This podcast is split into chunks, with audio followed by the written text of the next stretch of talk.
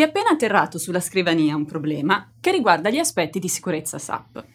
È innegabile, tutti noi cerchiamo la soluzione a meno costo, sotto tutti i punti di vista, quella più veloce, quella più semplice, se possibile, quella che costa meno dal punto di vista economico e di effort interno. Sarebbe troppo bello se fosse vero in ogni caso. Oggi parliamo di quali siano le soluzioni per la gestione della security in SAP e di quando, come o perché possono o debbano essere scelte.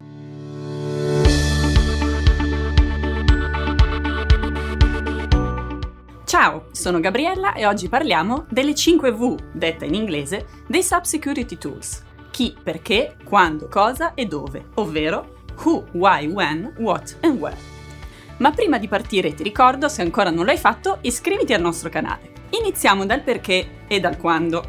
Spesso dobbiamo fare i conti con un certo evento, che scatena una necessità ad esempio la quotazione in borsa, la conformità aziendale a determinate normative, il migliorare dei processi interni tramite l'utilizzo di strumenti.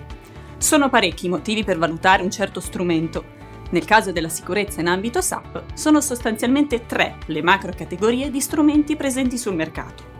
Soluzioni di governance, GRC, Governance Risk and Compliance, soluzioni di automatizzazione delle attività legate ai processi operativi, spesso principalmente IT, soluzioni di cyber security o threat detection in ambito SAP. Chi ne ha bisogno? Seguendo le macro categorie che abbiamo citato, si delineano i relativi dipartimenti aziendali che potrebbero essere interessati, ad esempio Risk Officer, Internal Audit, DPO, Compliance Audit, ICT, CIO, IT Security, ovvero CISO. Cosa serve fare e quando? Questo è un passaggio importante. Chiunque di noi alla ricerca di strumenti software cerca la soluzione più rapida e semplice.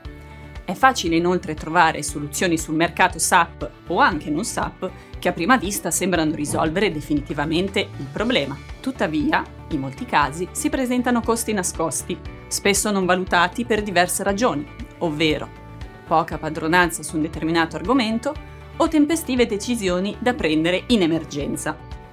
È inoltre difficile, purtroppo, in questo contesto, trovare la soluzione che possieda un magic button, ovvero una funzionalità che attivata risolva la questione.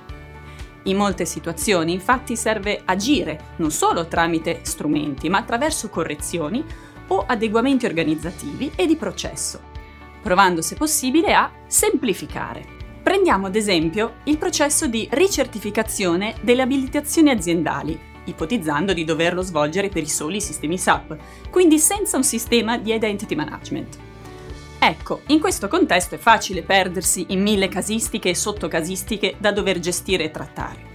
Semplificando, in questo genere di processi, ogni manager o role owner dovrebbe ricevere la quota parte dei ruoli assegnati alle proprie utenze e approvarli o rigettarli. Molti strumenti infatti ragionano in questo modo, lasciando poco spazio a rivoli di sottocasistiche. Però non è così semplice. Ci si fa sempre trainare da compromessi o da eccezioni, non cogliendo spesso le semplificazioni che gli strumenti portano provando ad adottarli e non adattarli. La ragione principale che spesso porta quanto sopra non è tecnica, come spesso accade, ma organizzativa e di contesto. In diverse situazioni abbiamo visto il medesimo prodotto in azione, in un caso con successo, in un altro in modo mediocre o addirittura inutile. Perché questo accade? Il prodotto è lo stesso, ma il contesto purtroppo no. Nel caso specifico, aver definito prima il processo o il modello autorizzativo ha fatto una differenza importante. Ma purtroppo in alcuni contesti è difficile tornare su scelte fatte in passato per rivederle in funzione di nuovi strumenti. Questo tuttavia può essere causa di naufragi. Attenzione, non in tutti i casi situazioni è così, ma sicuramente è importante tenerne conto. Cosa suggeriamo di fare quindi? Prima di tutto, valuta la tua maturità nel contesto dove vorresti adottare una specifica soluzione. Identifica quali sono gli strumenti sul mercato. Non farti fare solo una demo. Anche se richiede tempo, definisci una checklist di funzionalità su cui fare un caso reale tra i vari possibili fornitori. Spesso le dimostrazioni trattano casi ipotetici o comunque non quelli legati al tuo contesto e quindi generalmente funziona sempre tutto e funziona bene. Non è sempre possibile fare una POC, soprattutto se ci sono diversi possibili fornitori, Quindi ipotizza una checklist di requisiti e poi fai provare realmente due o tre possibili soluzioni per vedere come reagiscono. Ultimo, ma non meno importante, cerca di non seguire o inseguire il problema del momento, ma definisci una tua roadmap sull'argomento. Ossia, preparati anche per essere pronto ad adottare soluzioni presenti sul mercato. Se oggi ti può sembrare lontano, un domani potrebbe non esserlo. Ma l'essere pronti a farlo dipende anche dalle proprie scelte e dalla visione che hai. Scrivi nei commenti che cosa ne pensi. Se trovi utili i nostri contenuti, iscriviti al nostro canale ora.